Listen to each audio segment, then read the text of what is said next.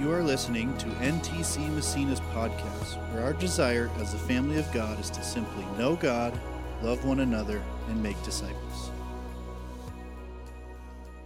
So we're gonna we're still gonna have some worship at the end. I just uh, kind of felt to flip it this morning, give us some space just to let people enter in after my message and see what uh, Jesus wants to do in and through us today. So, if you've been following um, or been here over the last couple months, we've been kind of on this theme of, of talking about maturity as a Christian, maturity in Christ. This idea that Jesus doesn't just want us to come to knowing Him, but He actually wants us to grow into what He's created us to be that we're not supposed to remain as little children, right? In Hebrews, the writer there calls them little babies, but they're supposed to be maturing Christians. There's this place where we're supposed to grow into everything Christ has designed us as humans, not just as Christians, but as humans to be. That we're supposed to look a certain way and act a certain way and, and model life a certain way. And, and Jesus came to show us that. And so we've been talking on this theme and and you know, in the midst of that, just really believing that God wants to do something in us this year, that He wants to shape us, that He wants us to be, to, you know, kind of in a sense, go deeper in knowing Him. And so this morning's message is, is definitely on the tailcoats of that, but it's also purposely something different. And that's why I wanted to flip this service. And so um, the theme today is this humility. humility. And I really think that the more mature a person actually is, when you come to know them, you realize the more humil- humility they actually have. And so I want to read some scriptures from Jesus, and I want to read some scriptures, you know, just from throughout the Bible that kind of lend to this idea of what is humility about and why does it matter so much to what God is shaping in you and I. And so the first one I wanted to read from is Matthew 5 5. Um, we know this scripture, if you've been in church at all in your life, this is known as the Beatitudes. The Beatitudes, the beginning of the Sermon on the Mount. And one of them is this. In cha- uh, verse 5 of chapter 5 of Matthew, he says, God blesses those are, who are humble, for they will inherit the whole earth. God blesses those who are humble, for they will inherit the whole earth. So you've got this sermon where Jesus starts out with these things we call the Beatitudes or these blessings and kind of over humanity and what they should look like. Now, here's the point of why Jesus starts this way in this whole sermon it's because he's trying to upend the way they think. You see, he's speaking mostly to the Jewish people of the day, the religious people of the day, those who on the earth were supposed to be representing God, and he gives them these these number of blessings, these beatitudes. And the reason he's saying this is because he thinks and he knows really that we aren't thinking right anymore. And so he says this thing. He says, God blesses those who are humble, for they will inherit the whole earth. Now, listen, let's just think about our real life world right now. In our world, in the way we function as humanity, inheriting the whole earth. Think about this. Those who actually rise to power are rarely humble. In fact, the opposite seems true. The, the less humble a person is, the more they tend to gain influence in the world. I could name many political figures that you would all know, but I'm not going to make enemies today. There's this place where humility isn't this natural thing for us as humans? And especially when we talk about power and we talk about influence yet jesus promises that if we're humble we'll inherit the whole earth. That the actual kingdom way of seeing things the actual kingdom way of influence the actual kingdom way of having power in our lives is not through overt power but actually humility.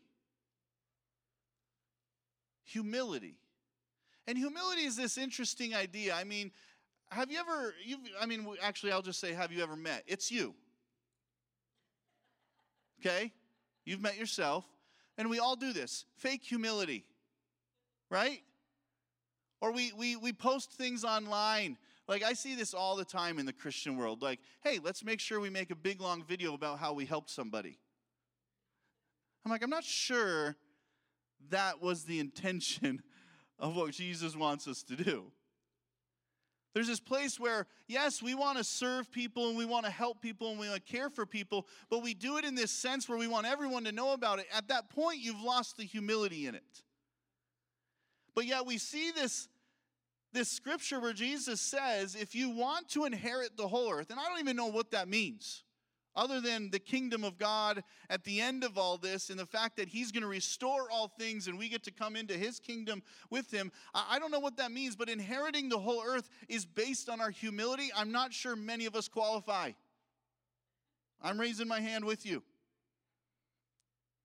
But here we see Jesus talking about humility as this base understanding that if we want to be those who actually follow Christ, it has to be in humility. I, you know, I think to myself that somewhere in the line of things, especially in Western Christianity, we've lost this. That we, we think that the more God's going to do is because we shouted louder or because we made bigger signs or because we stood on street corners and, and used bullhorns or because we posted the right posts on Facebook that, that somehow if we're just loud enough then people are going to come to know Jesus. But actually, I really think that humility is the basis of what is going to actually do something in people's lives. God blesses those who are humble, for they will inherit the whole earth. 1 Peter 5 5. In your notes as well, it's right there. He says, Clothe yourselves, all of you, with humility toward one another. And then Peter, he's writing this letter to the churches, and he quotes a Proverbs. This is Proverbs 3:34. He says, For God opposes the proud, but gives grace to the humble. Now, I think it was almost two years ago, I spoke a message here, uh, like the summer before this last one. And I talked about this parable of the wedding feast. And if you were here, maybe you remember, I, I went through the parable of the wedding feast where you've got this story where the, this king has this wedding that's going to happen and this feast that's going to happen. And he basically invites people into the feast, but then they don't come, right? They're busy. They don't have uh, you know, they don't basically prioritize the wedding, and so they're busy because of it. So he starts sending out other invitations, and it gets funny in there. Well, he ends up inviting. It says to the to the highways and byways. He says, good and bad alike. Invite everybody in, and so he invites everybody in. And upon inviting everybody in, there's this scene where it says the king comes out and he goes up to this man who isn't dressed appropriately for the wedding. And he says, he goes to him and he says, Where are your wedding clothes? Now, I find this funny, and I spoke on this, and I'm not going to do the whole message, but in our mind, we're looking, going, wait a second, you just invited anybody and everybody. You know, nobody would come to the wedding, so now you've opened the doors to everyone, and now you're just annoyed at what they're wearing? That seems a little weird. But the truth was, and what we don't understand in the Western context, was that if you came to a wedding, your, your clothes were provided for you. It was kind of like when you walk in the door to our weddings, you, you know, they'll say bride or groom, and you'll sit on one side or the other. On those weddings, they would say bride or groom, and they would give you a certain set of clothes, and it was representing who you were actually there with. And so you were given clothes to walk in. And so the king comes to this person who's been provided the right clothes for the wedding, and he says, Hey, where's your clothes? And the king, and the guy says, it says he has no answer, which Again, not a good idea. When a king asks you a question, you're supposed to answer him. And then the, the, the story takes like a really harsh turn. It says the king takes his men and says, Take him, bind his hands and feet, and throw him into outer darkness. And it's this like harsh moment where you see this king, and there's this punishment for him not putting on the clothes. But what we see is that he was actually given the right clothes to wear, but for some reason he wouldn't put them on. And he had no reason for even not putting them on. And so when we look through scripture and we get to 1 Peter 5 5, the reason I'm mentioning this whole story again, you see the writers, you'll see Paul use this language. They constantly say this clothe yourself. Because there's this place where God comes into our life and we have an experience with Jesus. And then he's like, Awesome. I'm so excited that you're here. I'm glad you're my child now. I'm glad that you've accepted the grace on the cross. But now here's some clothes. You need to change because your clothes are kind of ugly. The stuff you're wearing isn't quite what I've designed you to wear. You don't look ex- exactly the way that I desire for you to look. You aren't in all the things that I've promised and created for you. And so, listen, don't worry about it. You don't even really have to do much, you just have to put them on.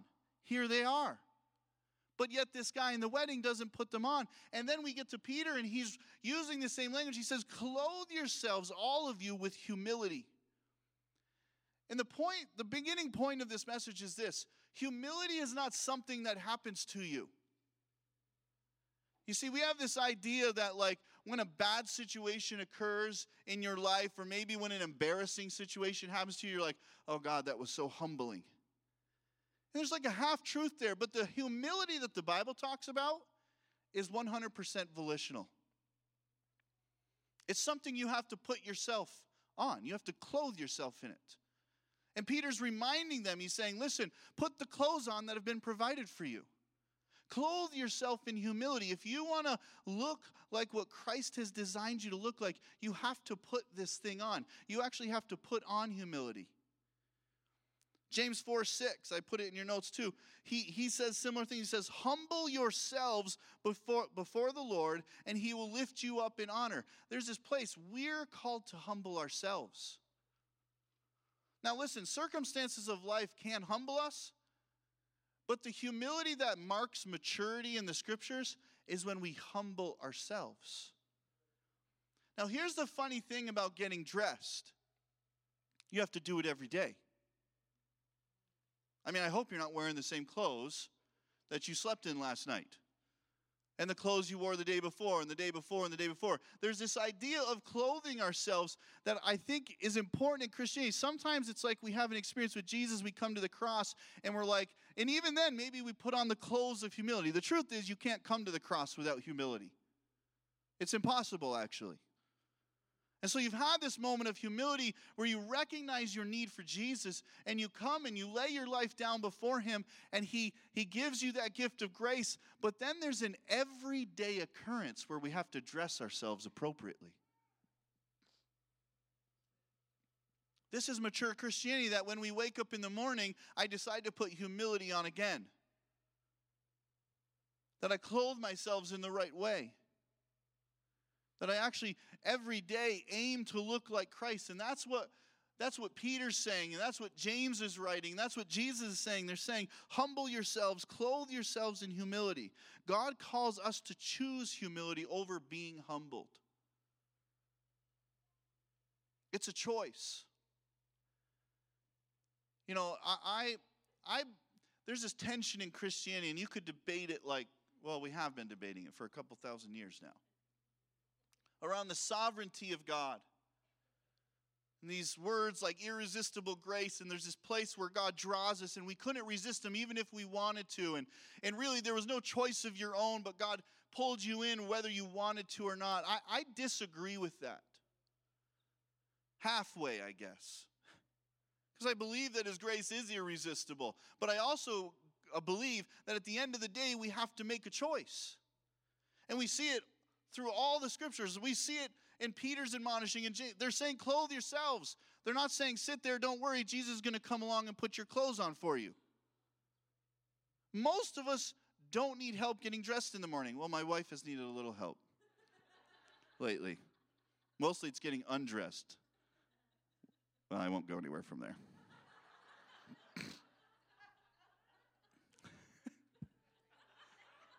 Just going to stop there. This isn't a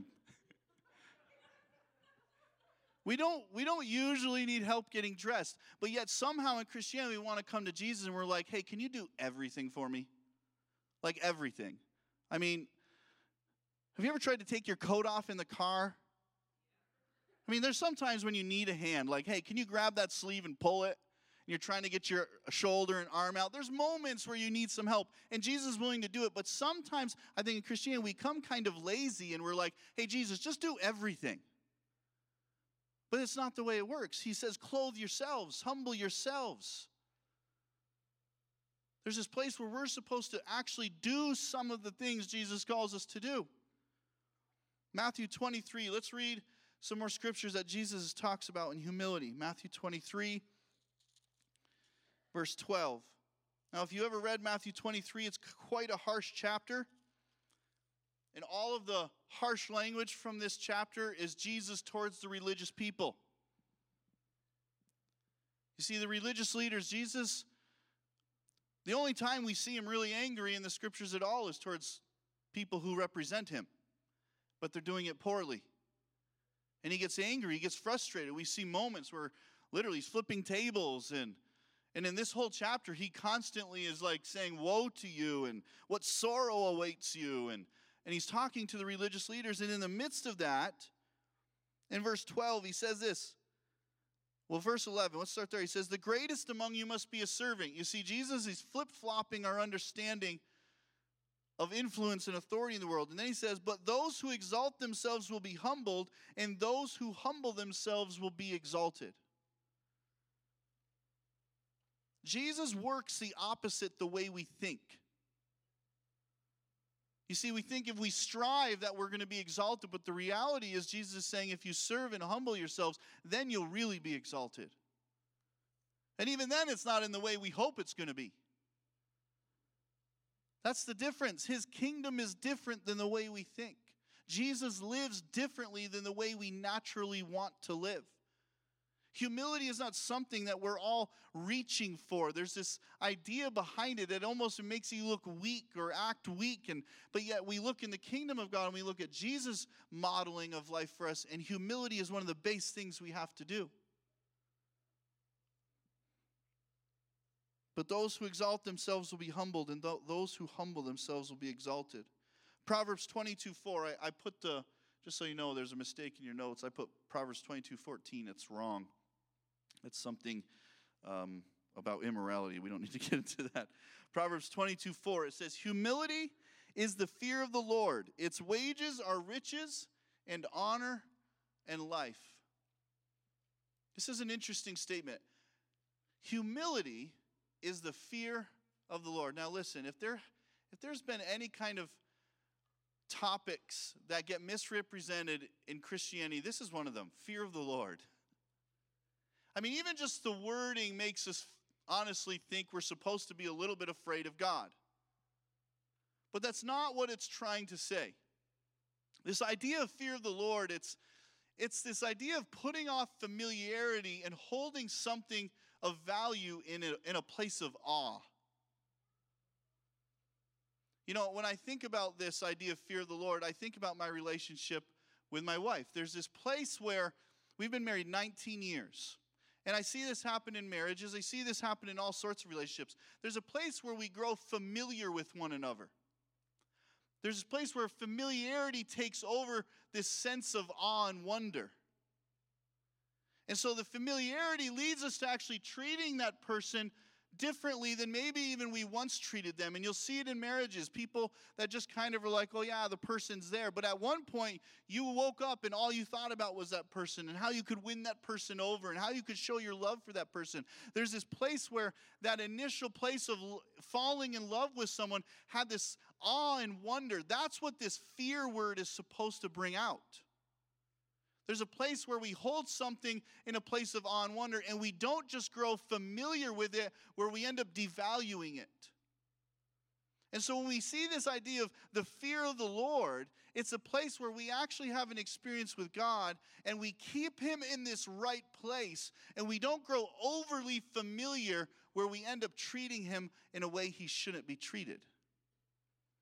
And that's why it says humility is the fear of the Lord that there's a place in us as Christ followers, as much as we are children of the Most High God and we're friends of God and we're adopted into His family and we can call Him Abba Father, all the things that the Scripture says, as much as those are true, there's a place where we're supposed to come in humility towards God. That there's a reverence about our relationship with God, that we never grow to this place where it's so familiar we kind of treat Him as commonplace and it says, humility is the fear of the Lord, that literally we're supposed to be able to come into the presence of God with a sense of humility. Now, listen, I, I, love the scripture that says, Our sins are as far from us as the east is from the west. And it literally just means that we're supposed to, there's this in, immeasurable distance between the mistakes we've made in our life and where we are now, that God has separated them from us, and that's amazing. But there's also a healthy place to remember what God saved you from.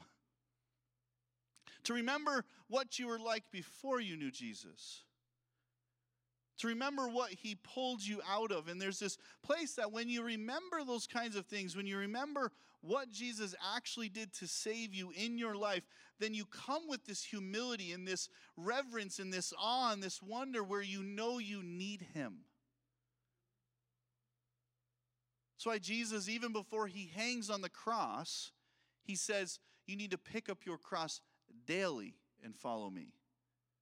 Now, we read it in retrospect when he says that because we know what takes place on the cross. But imagine being the listeners at the moment. They're not, they don't know what he's talking about. What do you mean pick up your cross? You mean we have to die daily? Yes.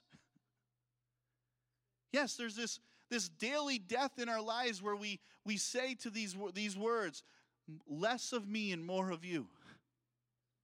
God, let there be less of me in this sense of of who I want to be and what I want to look like and how I want my life to be created, and let it be more of you. And when we do that, then actually we come in humility towards God and we have this right awe and wonder, this fear of the Lord of Him. And it, it creates the opportunity for God to do all the things He's promised.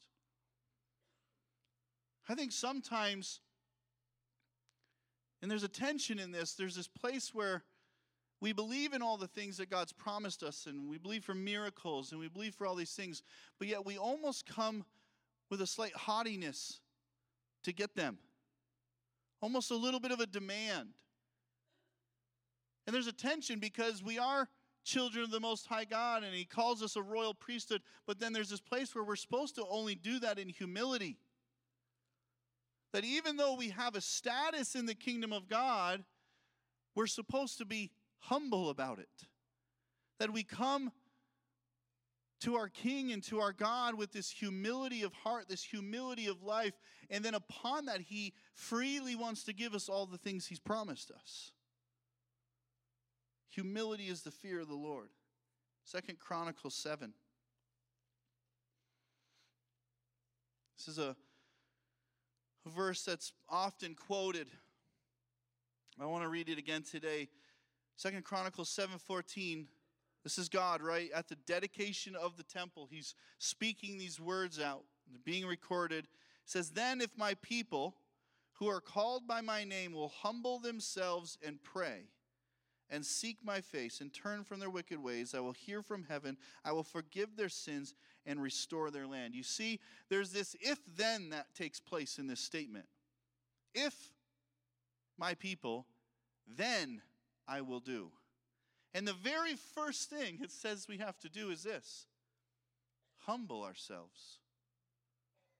That if we would approach God in a, in a humble way, in humility, that it then begins to release the things God wants to do in us. It says, humble ourselves, pray, seek his face, turn from their wicked ways, which is just a way of saying repent. And repentance, you know, we've turned into this odd, weird, maybe harsh sounding idea. But the truth is, when, when it said Jesus went about preaching the good news and he said, repent for the kingdom of heaven is near, we always, you know, it's like we picture the guy in the street corner that's yelling, turn or burn. That's not what he was talking about. When he said repent, he just simply meant turn away from the way you're going and go towards the kingdom of God. That's why he said, turn. He said, repent, for the kingdom of God is near. He's saying, listen, you're headed in this direction. Your life looks like this. You're headed away from the kingdom of God. Now you can turn because the kingdom is near. And so there's this, this, this humble moment where we have to realize, oh, maybe I've gone the wrong way. The, the problem is that most of us act in life like men do when we're lost. We don't want to admit it. I'm not lost. Jessica will say, Are we lost? Like, no.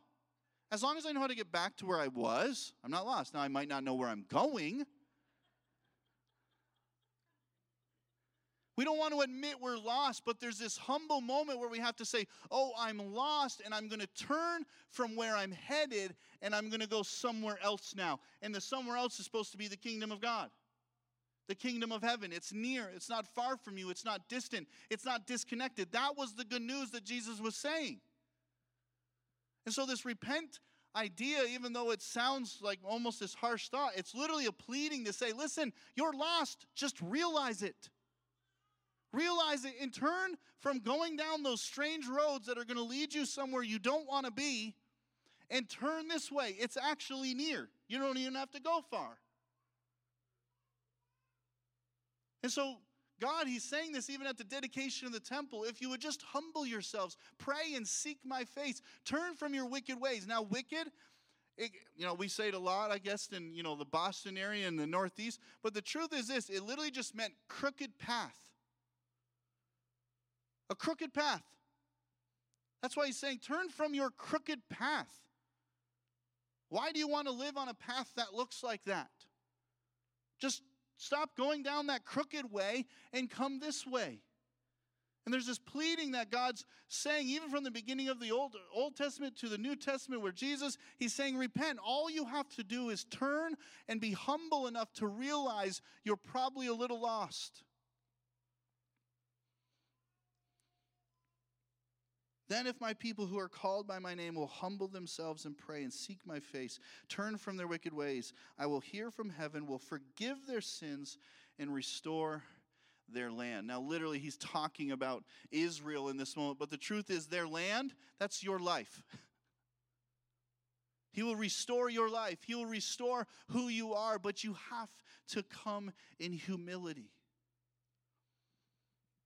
You know, the last number of weeks, there's been all sorts of stuff being talked about around Asbury University and what's happening there. You know, there's this revival, you know, is what they're using the word for, this awakening. And I, I loved, I don't know if you've checked it out at all, and I've, I've watched a few videos. I love part of it because it's completely unimpressive in all the ways that we would think it should be. It's just a bunch of people in a room singing, worshiping. And when you go back, if you read how it started, what it was, this guy gave this message about the love of God. And he actually pleads with the students, because these are all theological seminarian students who are about to go out into ministry. And he's saying, if you have not had an experience with the love of God, you need to have that. Above everything else you've learned here, if you haven't had that, you need to have an experience with God's love. And the student gets up at the end, after he's done his message, he gets up in front of everybody and basically awkwardly repents of his life. He confesses his sins in front of everybody.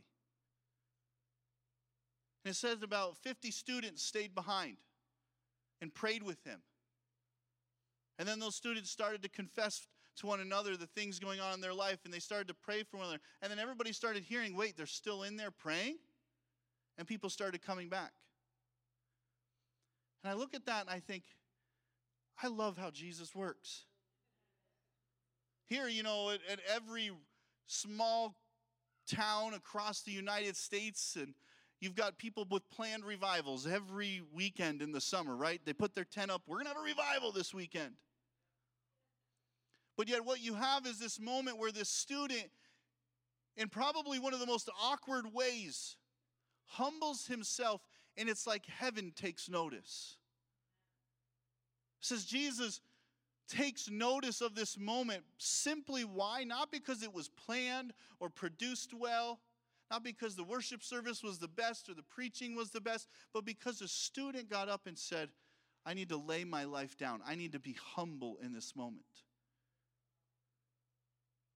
And I think we're seeing the promise of Second Chronicles happen.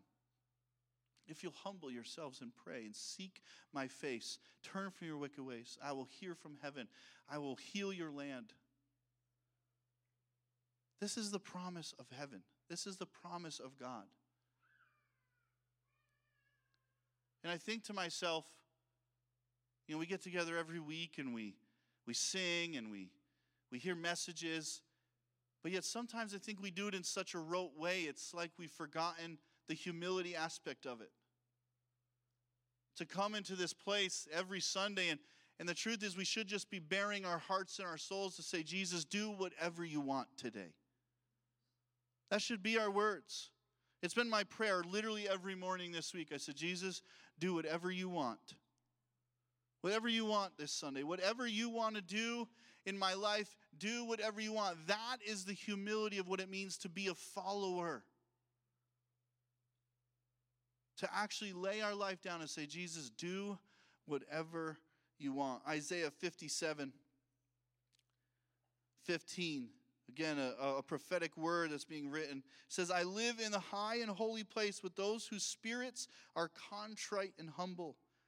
I restore the crushed spirit of the humble and revive the courage of those with repentant hearts. There's this, this word that's being recorded from God. He says that He resides with those whose spirits are contrite and humble. That humility, that word contrite, it's a posture word. And He says that He He's looking at this, and I think humility has this posture. And, and, and really, if you look at things really from the beginning of time, it was an easily understood idea that contrite, or this, it was actually um, translated also as penitent. It meant kneeling down. And across almost every culture, every religion, people understand what it means when someone kneels. It's an act of humility. It's this act of, of in a sense, being subservient to whatever you're kneeling before. And God's saying that, that His Spirit resides with those who are contrite and humble, that He'll restore the crushed spirit of the humble and revive the courage of those with repentant hearts. He's saying that if you want what I have for you, it has to come with this contrite posture of your life. That your life has to be one of humility it has to be one of being, in a sense, this lowly place. That's why Jesus was constantly speaking in opposites when he was teaching his disciples, when he was teaching the religious leaders. It's why he was actually so angry at the religious leaders, because they had completely flip flopped it on them. They'd elevated themselves above everyone else, yet they were supposed to be those who served. They had made their whole religion and Judaism about themselves and about the religious laws and all these things. And yet Jesus is saying, no, it's supposed to be the opposite of this. And I think honestly in Christianity, we're, we're always in a danger of doing the same thing. Making this about us. And it is, there's a half truth. Again, it's this tension of like, yes, Jesus is here to heal you and to show you his love. But there's this place where it has the prerequisite of all of those things is a humble heart, a place of humility, a place of having a contrite spirit, of actually having a posture of kneeling before God and saying, God, do whatever you want to.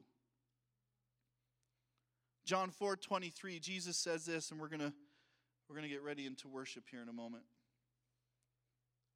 says John 4 23, Jesus says, The hour is coming and is now here. I love this. This is Jesus. A couple thousand years ago. But he's still saying, The hour is coming and is now here. I think it's true for us right now, as true as it was then. You know, we're, we're always looking for these moments of awakening or revival or, or of God moving in this new way. But the truth is, it's always here. I think it's just waiting on us to respond. It's waiting on us to respond in the right spirit, in the right posture, for us to actually see God move. The hour is coming and is now here when the true worshipers will worship the Father in spirit and in truth. Worship. Now, we, we kind of synonymously think about it in terms of music. But that's really not what this is about. Worship was completely about a posture. In fact, that word literally meant your forehead was touching the ground. That was the first form of worship. Before music, before anything else, it was a posture of someone kneeling and putting their head to the ground. And it was this symbol that everything I'm, eh, I'm kneeling before is above me. In John 4, Jesus says that he's he's literally looking for them, that there's these true worshipers who will worship in spirit and in truth. And so today, this is, this is my heart.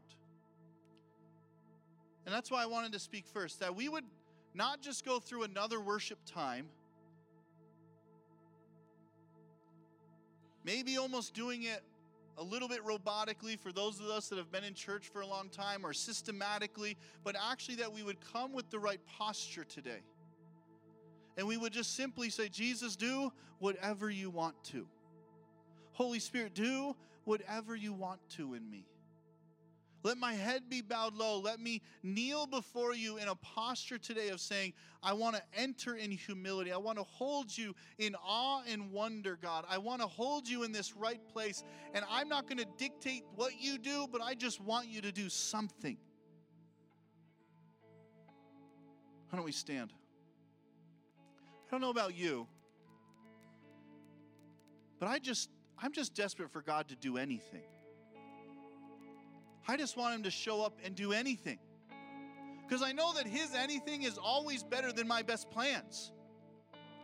It's always better than even my biggest dreams and my biggest hopes and my biggest prayers. That if Jesus shows up, if the Holy Spirit shows up, he's always going to do something better than I even expect him to. And so as we worship today, this is this is what I want to challenge you. And we're going to play this first song that we've been playing, Gratitude. And then, you know, a little ways in, after a few songs, I, I want to do a time where we pray over people. We'll do an altar call. I want to, I want to just believe that God is going to minister today. Listen, it's 9:53. We've got at least the 37 minutes to just let the Holy Spirit move in us. But this is what I want. Try to put aside every distraction. Put aside everything else that's going on in your life and in your world and can we just come before God in a humble way? Maybe you're in this room or watching online, and you're like, I'm not sure I even know God. This is how you get to know Him in humility.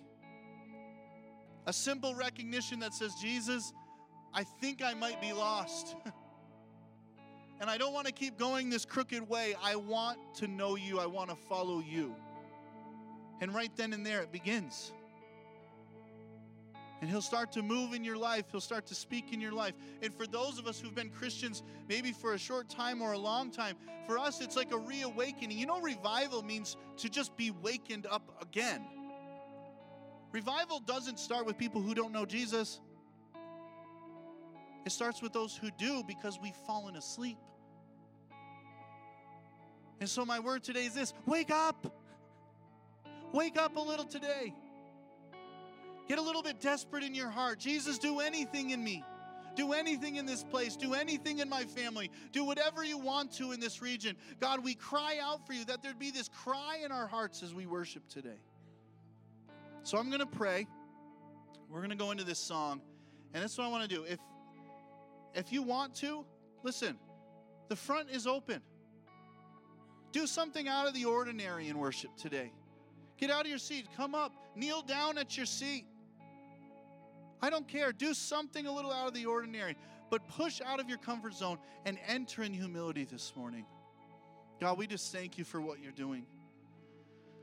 God, we thank you for what you're doing in this country, God. We thank you for what you're doing in people's lives.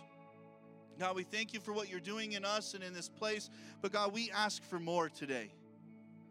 God, we don't want to be satisfied with what we've always known or even just learning the scriptures or learning certain ways, but God, we want to experience you in a new, refreshing way. So, Holy Spirit, we ask you to come this morning.